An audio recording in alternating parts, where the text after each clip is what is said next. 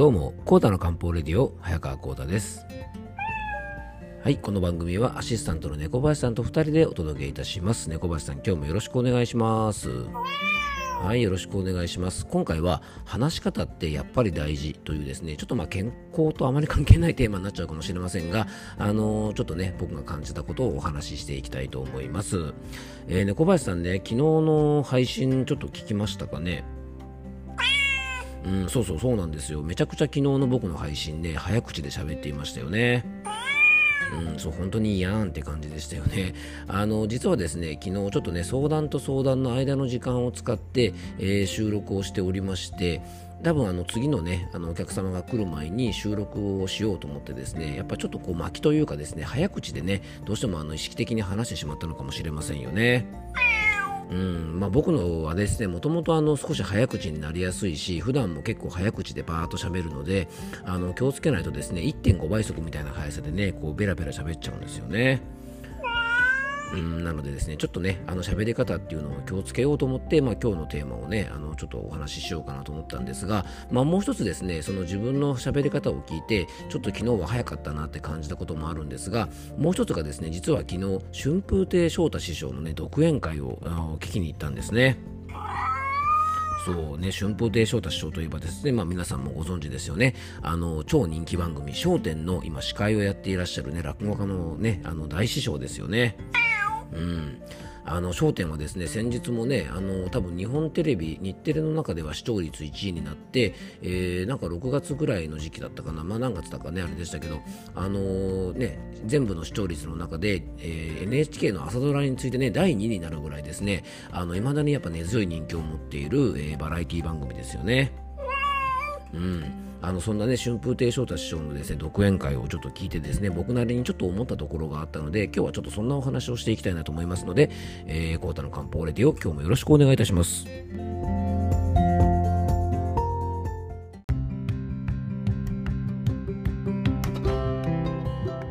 はい、ということでね、今日の本題の方に入っていきたいと思います。えー昨日はですね、笑点の司会をされているね、落語家としても有名な春風亭と昇太師匠のですね、まあ、独演会に行ってきたんですが、まあ、僕はもともとね、そんなに落語がすごく好きでね、あの、なんかそういう落語の独演会とかね、あの、寄せとかに通い詰めてるなんて人間ではないんですね。人生の中でも、えー落語をですね、プロの方の落語をライブで見たなんていうのは本当にまあ3回とか4回ぐらいかな。あの、春風亭昇太師匠のですね、独演会みたいいなものは、以前も一回ね、地元の山梨県に、あの、翔太師匠が来てくださった時に、一度あの、お聞きさせていただいたことがあるんですが、まあ、今回で2回目ですね。はい。でそれ以外でもちょ,、ね、ちょっとプロの方の話は何回かあの聞いたことがあるんですが、あの、そんなに通い詰めてるってわけじゃないんですね。まあでもね、今回たまたまあの、まあ、翔太師匠がですね、山梨県に来られるっていうことで、あの、プロモートされてるですね、あの方が、まあ僕のね、あの、すごく近所に住んでいる、あの、座布団亭馬場さんというですね、本当に山梨県にこう落語家をいろいろ連れてきてくれて、あの、いろんな寄せをね、広い広げてくれてる方で、あの、僕もね、子供の頃から可愛がっていただいてるね、あの、近所のおじちゃんなんですけどもね、すごくいい方で、まあその方がね、主催ということもあって、あ、これはもうぜひね、翔太師匠の、あの、独演会聞きに行こうと思って、えー張り切って行ってきたんですね。でまあ話のね内容自体はもうさすが翔太師匠って形でもうね話を聞いてる時の没入感が半端ないんですよねこっちがね。もう本当にあの落語の世界にどっぷり使ってなんか江戸時代にねあのタイムスリップしたような感じ。もう本当ね月並みな表現なんですがね。おいハッツァンおいハッツァンこっちはわかんないよ。なんてねそんな感じの話をされるとですね一気にね頭の中にですねその光景が浮かんできてですねあの落語家のねさんの話の特徴でねあのご飯を食べたりするシーンなんかをねこう扇子を使ってねこうシャシャシャってやるんですけどねちょうどね7時から開演だったんですけどもあのご飯食べずに行ったんでねもうめちゃくちゃお腹空いてる状態で行ったんですがねあの翔太師匠がですねうなぎを食べるシーンとかがあってですねまたこれが美味しそうでね思い出しただけでもねよだれが垂れてくるような感じだったんですがでも本当にねこのやっぱプロの妙技ですねやっぱライブで聞いたので話のテンポとかトーンとかですね声の強弱が、まあ、本当に素晴らしくてね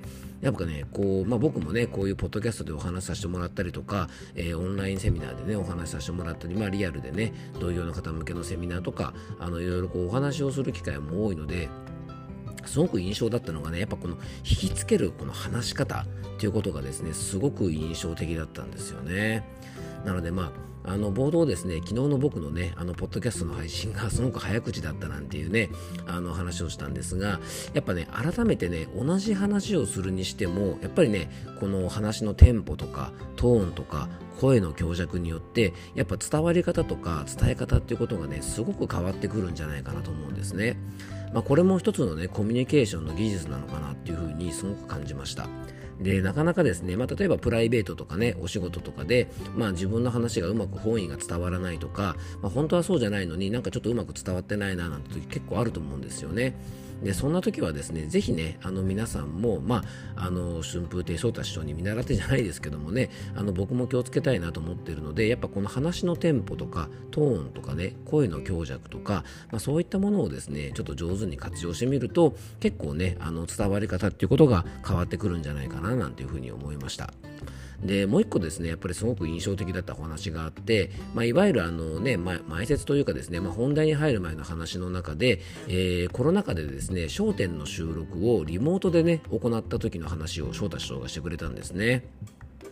またこれがですね非常に面白おかしくてですねあのね年寄りばっかりのメンバーだから全然ねそのリモートでやり方がわからなくてですねあの本当に困ったっていうようなねエピソードをお話してくださったりとかあとですね笑点のメンバーの中に三遊亭小遊山師匠というですねあの方がいらっしゃる、まあ、皆さんもね笑点見てらっしゃる方はよくわかると思いますし割とこうテレビにもねよく登場される方なのであのご存知の方も多いと思うんですが実はこのね三遊亭小遊山師匠あの僕の地元山梨県出身の落語家さんなんですね。あの大月市というですねどちらかというと東京寄りのあの町のねご出身のねあの方なんですけどもあのまあそれを見越してねきっと翔太師匠もあの三遊亭小遊三師匠の話をねえー、っと話題に挙げてくれたと思うんですが実はですねこの三遊亭小遊三師匠あの下ネタが大の得意なんですね。はい。でね、この下ネタというのをですね、このリモート収録で披露したけども、非常にあの、いまいちだったっていうね、あの話を結構してくれたんですね。でこれはなぜかというとですねやっぱりこのね下ネタみたいなものっていうのはやっぱ目の前にお客さんがいてそのリアクションがあってこそ面白い。また逆にねその、まあ、同じスタジオで収録したりとか同じ空間にあの話し家さんがいることでねその下ネタとかをいじることによって面白さがねこう引き立つ、まあ、そういうネタなので非常にあのリモートでやった時にはですね、ね。まあ、微妙だったなんていうのをね、まあ、今ではこう笑い話というか、まあ、一つのネタとしてねその時に披露してくれたんですけども。まあ、この話を聞いてね非常に印象的だったのがやっぱりこのライブでねお話しする時とやっぱりこのリモートみたいなものでお話しする時っていうののやっぱ話し方とか伝え方とかっていうのも、まあ、非常に重要なんだなっていうふうに感じました。あの僕も毎月1回ぐらいですがあのオンラインセミナーでね、えー、皆さんの前でこうお話をさせてもらう機会があるんですけどもやっぱ改めてねこうやなんか今までもしかしたらこうねリアルでやるときと同じような感じでねお話ししてたんですがやっぱりあのリモートならではのね話し方とか伝え方とかねあのネタなんかっていうのもちょっとこう考えていかなきゃいけないのかななんていうふうに思いました。はいえー、今回はですねちょっとねあの、えー、春風亭昇太師匠のね独演会を聞いてあの非常に今ですねあのその熱が高まってる時なので、えー、ちょっとそんなお話をさせてもらいました。特にね今日はあの健康とは関係ない話だったんですがあのちょっとでもね皆さんのね、えー、参考になれば嬉しいなと思っております。皆さんもねぜひライブでのね落語本当に僕楽しかったので皆さんも機会があればですねぜひ一度あのね足を運んでいただけたらと思います。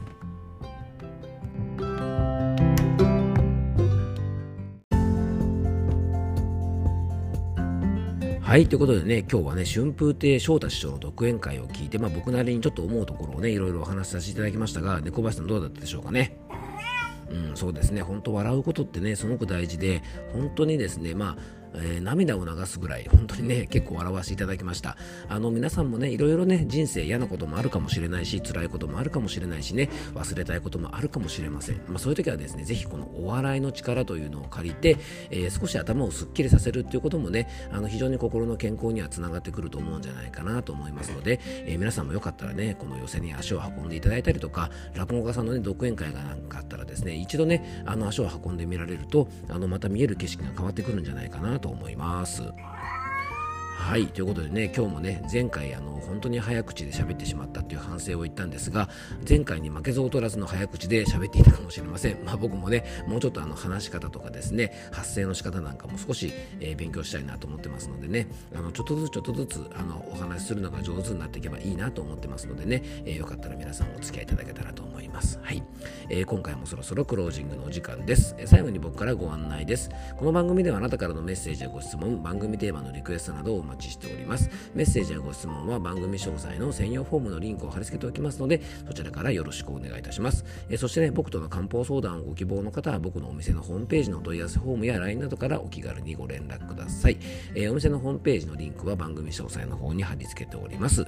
えそしてですね、え話し方を勉強しなくちゃなんて言った後でなんですが、え7月のですねオンラインの漢方セミナーのご案内です、え7月はですね7月27日の水曜日の夜8時から今回はですね漢方的ストレス対策ということでねなんかイライラするとかくよくよするとか、えー、ストレスでねなんか体調がいまいちそんな方も結構多いと思いますので、えー、漢方の知恵を活用したストレス対策について、えー、7月のオンラインセミナーはお話しさせていただきます、えー、詳細はね番組詳細の方に、えー、専用ホームページのリンク等を貼り付けておきますので、えー、そちらをぜひご覧いただけたらと思います